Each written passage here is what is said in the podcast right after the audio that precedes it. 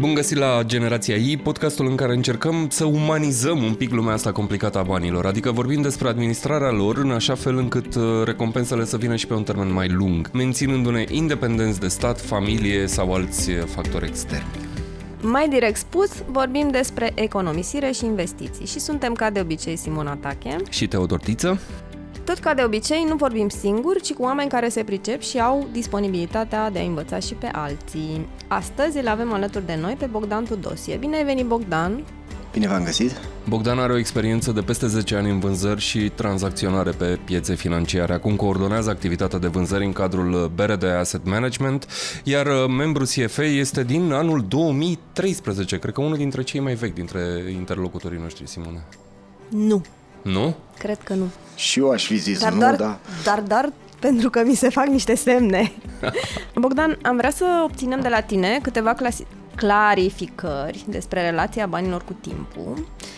Dar, înainte de asta, hai să vedem cum ne evaluăm sănătatea financiară. Cum știm că suntem într-o situație bună și cum aflăm dacă ea poate fi îmbunătățită? De unde începem această evaluare?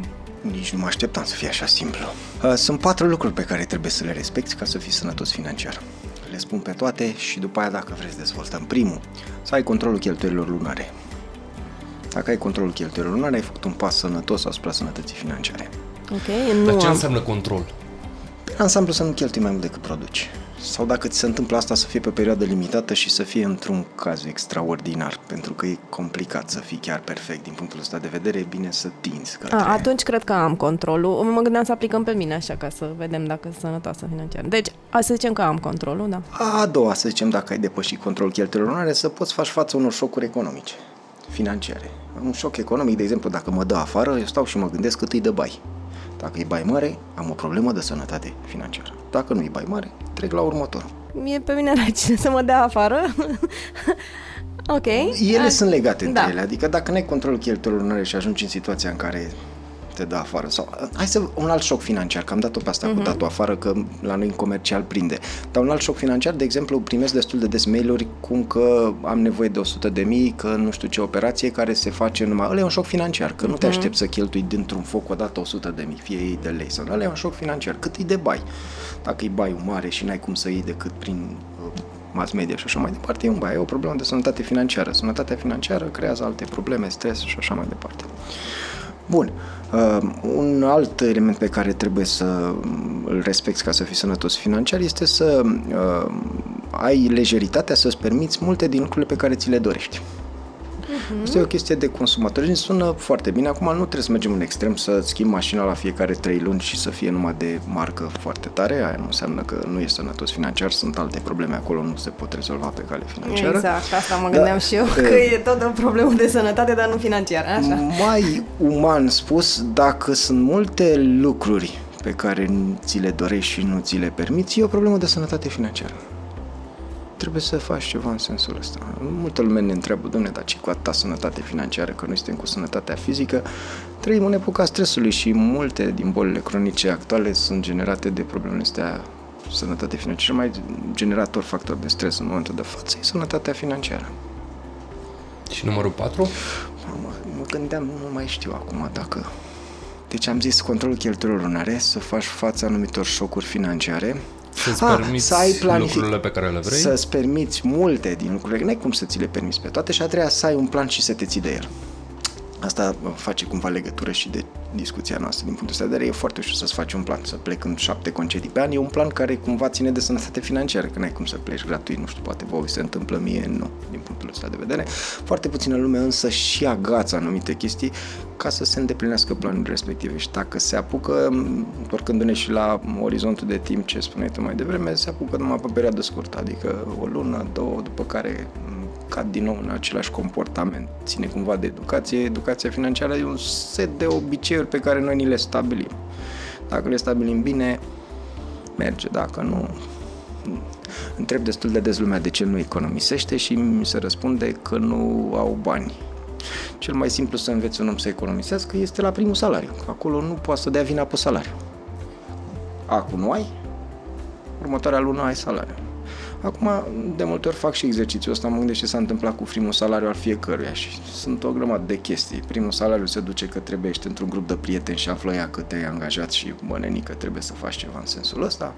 Al doilea salariu e o cămașă mai scumpă pe care nu ți-o permiteai până acum, a treia te duci la munte că vrei și tu vacanță. Practic ne formăm un obicei și după 10 ani ajungem la întrebarea de ce nu economisim să zicem că nu ne ajunge salariul. În realitate ne formăm un obicei nesănătos din care ne vine foarte greu să ieșim și căutăm alți factori. Pe Dar care ar fi momentele, nu știu, esențiale, principale în care un om începe să-și facă un plan așa, să se gândească la viitor?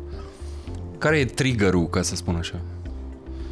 Din punctul meu de vedere, cred că ar trebui să fie educația din familie. Adică, în Statele Unite citeam un studiu, obiceiul ăsta de economisi se întipărește pe la 9 ani. Ceea ce înseamnă că atunci nu puteai să dai vina pe salariu din punctul ăsta de vedere. Adică noi mai eram implicați în diferite proiecte de educație financiară la copii și e foarte complicat să-i schimbi unui copil într-o oră sau două ore cât ți se alocă ție o, un obicei pe care îl vede constant acasă. Adică să-i spui, mă, vezi că părinții s-ar putea să nu facă bine cheltuind mai mult decât ceea ce produc. Pentru că pentru majoritatea dintre noi părinții sunt niște modele din punctul ăsta de vedere și e greu să mă duc eu să-i spun, bă, el nu face bine, fă ca mine.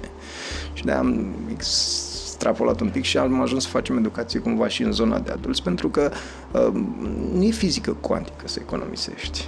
Ține Dar totuși noi, noi am avut pușculițe când eram mici toți, nu?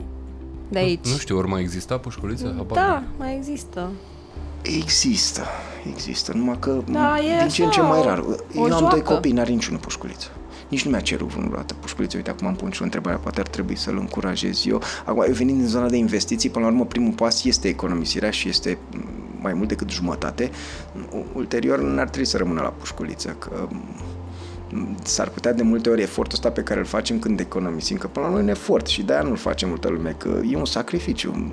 Comportamental se poate demonstra că sacrificiul e mult mai mic decât ne-l imaginăm noi, știi? Noi imaginându-l mare ne speriem de el și atunci nu-l facem. El e mult mai mic să pui o parte deoparte. Mă uitam uh, sper să nu greșesc, gradul de risipă e undeva peste 15-20% în România, ceea ce înseamnă, da, ceea ce înseamnă că ai Și cum afli care e gradul tău de risipă? Hai să-ți dau un exemplu. O dată pe săptămână fac curat în frigider. Mă întristesc când văd ce arunc. Am cel puțin două piese de îmbrăcăminte pe care să le fi purtat poate niciodată sau maxim o dată. Astea sunt tu exemple ai cel puțin de două. Dacă o întrebăm pe soția ta... Mm. Întrebați-o pe ea. Da, ă, erau două exemple, gradul de risipă ca să sumarizăm, oricine poate să economisească. Sacrificiul de care vorbeam nu ne place, numai că virgulă comportamentală ar trebui să-i vedem adevărata valoare, pentru că în mintea noastră e mult mai mare decât ni se pare Cât de mic poate să fie? Mic. Cât? Se poate rezolva prin rutină. Uh, rutină și automatizare, dacă ru- ține o minte din alte conversații. Perfect. Rutină și automatizare vă lansez o provocare. Uh, să vedeți cât e de mic, încercați cu, nu știu, o sumă modică 100 de lei și în prima lună când economisiți 100 de lei o să vă doară 200 de lei. A doua lună o să vă doară de mai puțin de 100 de lei. A treia lună o să vă doară și de mai puțin de 100 de lei, astfel încât după o anumită, creându-se rutina de care vorbesc, nu o să te mai doară, de-aia zic că e mic.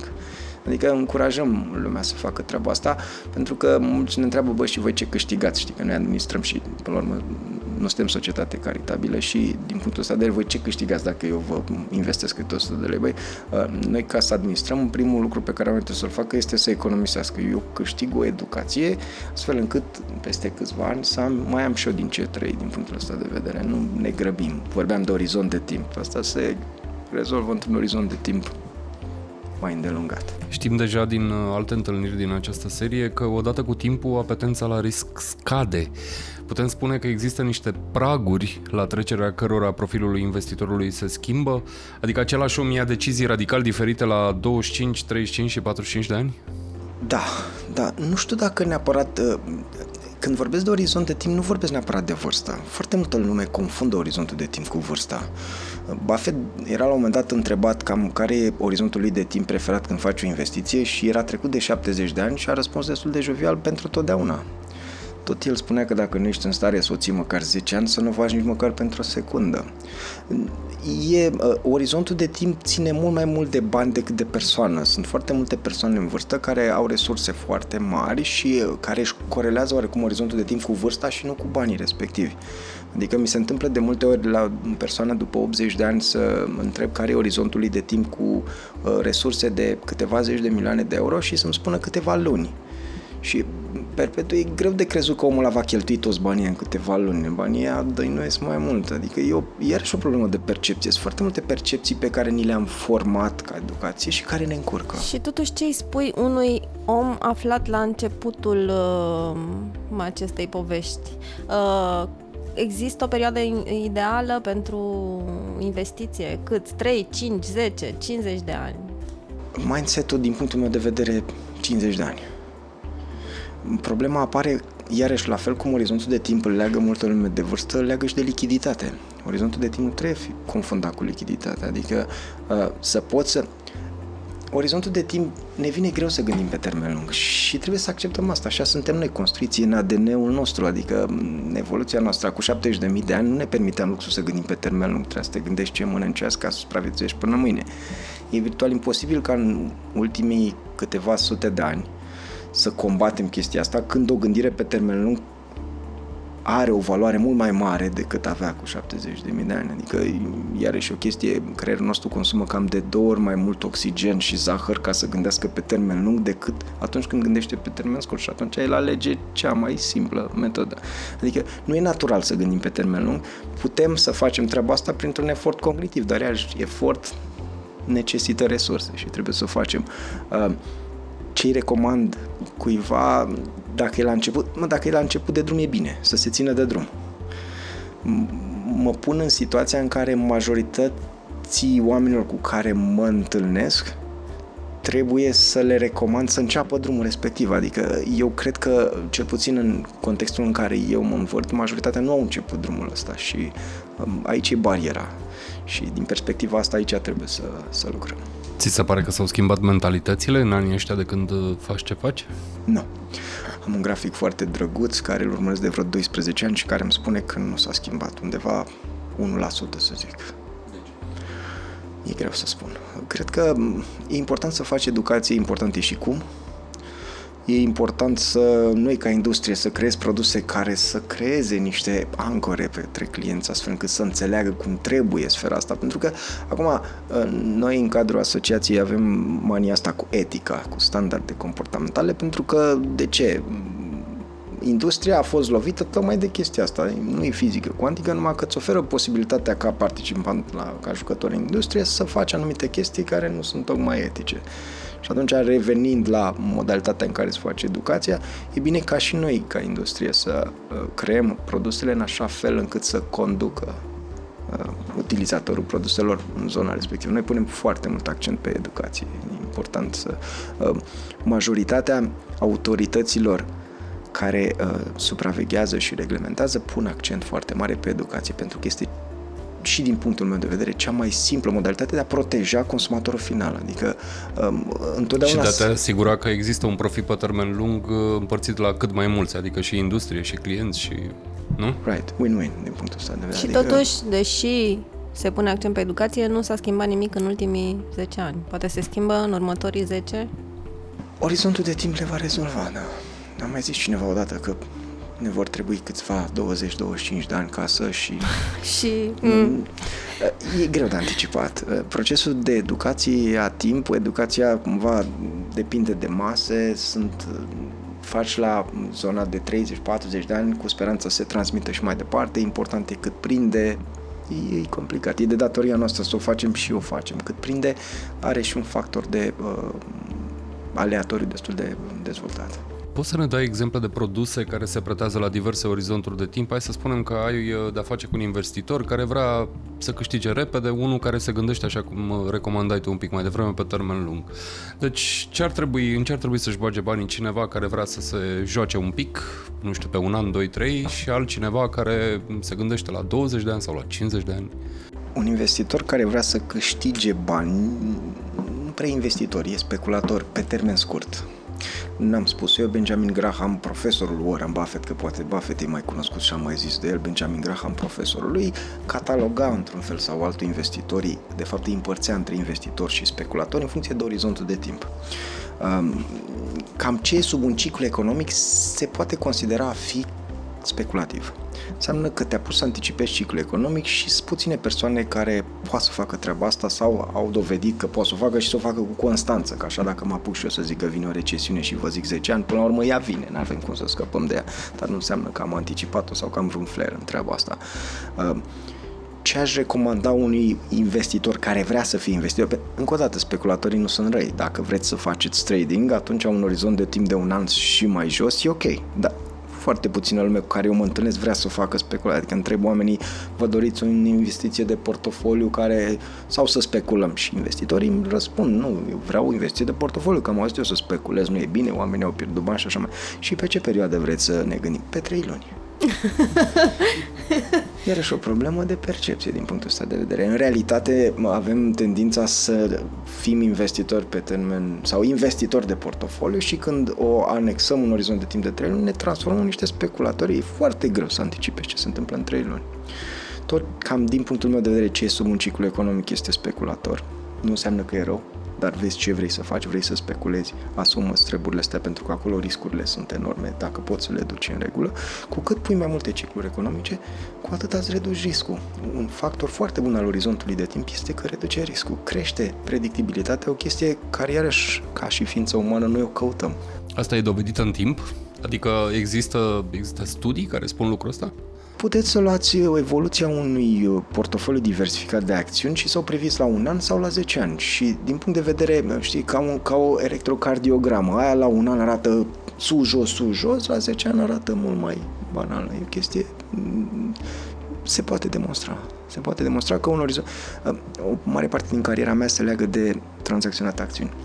Dacă m-ați întreba acum cam ce randament ați avea dacă investiți într-un portofoliu diversificat de acțiuni în 2 ani, nu mă încumec să vă zic. Dacă vă duceți undeva 15-20 de ani, aș putea să vă zic ceva. De păi ce? Ține. Uh, prefer să nu fac asta la microfon. Uh, aș vrea totuși să dau substratul sau de ce pe 20 de ani aș putea să zic și uh, dacă vrei cumva în jur de 8-10% este pe an dacă stai 15-20 de ani, pentru că în 2 ani nu știu ce se întâmplă din punct de vedere macroeconomic, vine sau Poate nu veni vine. celebra criză Poate pe care o așteaptă poate toată nu. lumea. Da. Dacă vine cât e de celebră, că poate să vină să treacă pe lângă noi și să nu simțim din punctul ăsta de vedere. În 20 de ani sunt cam patru cicluri economice între care o să avem crize, puse toate la oaltă, am perioade de creștere, crize, perioade de creștere, criză. Nu există nicio criză, nicio recesiune care să se fi dus atât de jos și să fi rămas acolo. Ceea ce îmi creează oarecum curajul ăsta să zic, băi, în 15-20 de ani pot să pun. E ca și cum aș trage la loto de mai multe ori. Până la urmă trebuie să-l trag și pe la câștigător. Uh, fiind vorba de bani, uh, încrederea joacă un rol major în orice decizie, da? Care sunt pașii pentru a convinge un sceptic să gândească pe termen lung? Uh, vorbeam de crize mai devreme.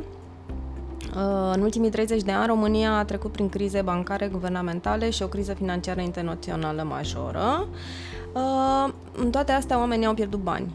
Cum îi convingi că economiile sau investițiile lor sunt la adăpost pe termen lung? Nu prea există certitudine. Pornesc de la chestia asta. Oamenii caută certitudinea și primul lucru pe care mi-aș dori de la un om care vreau să-i povestesc de produse de investiție e să accepte chestia asta. Mai departe, dacă vrea să se apropie de certitudine, adică dacă vrea să reducă riscul, o chestie foarte drăguță, sunt două lucruri pe care trebuie să le respecte un om. Să-și lărgească orizontul de timp și să diversifice. Din punct de vedere empiric, astea au demonstrat că se poate.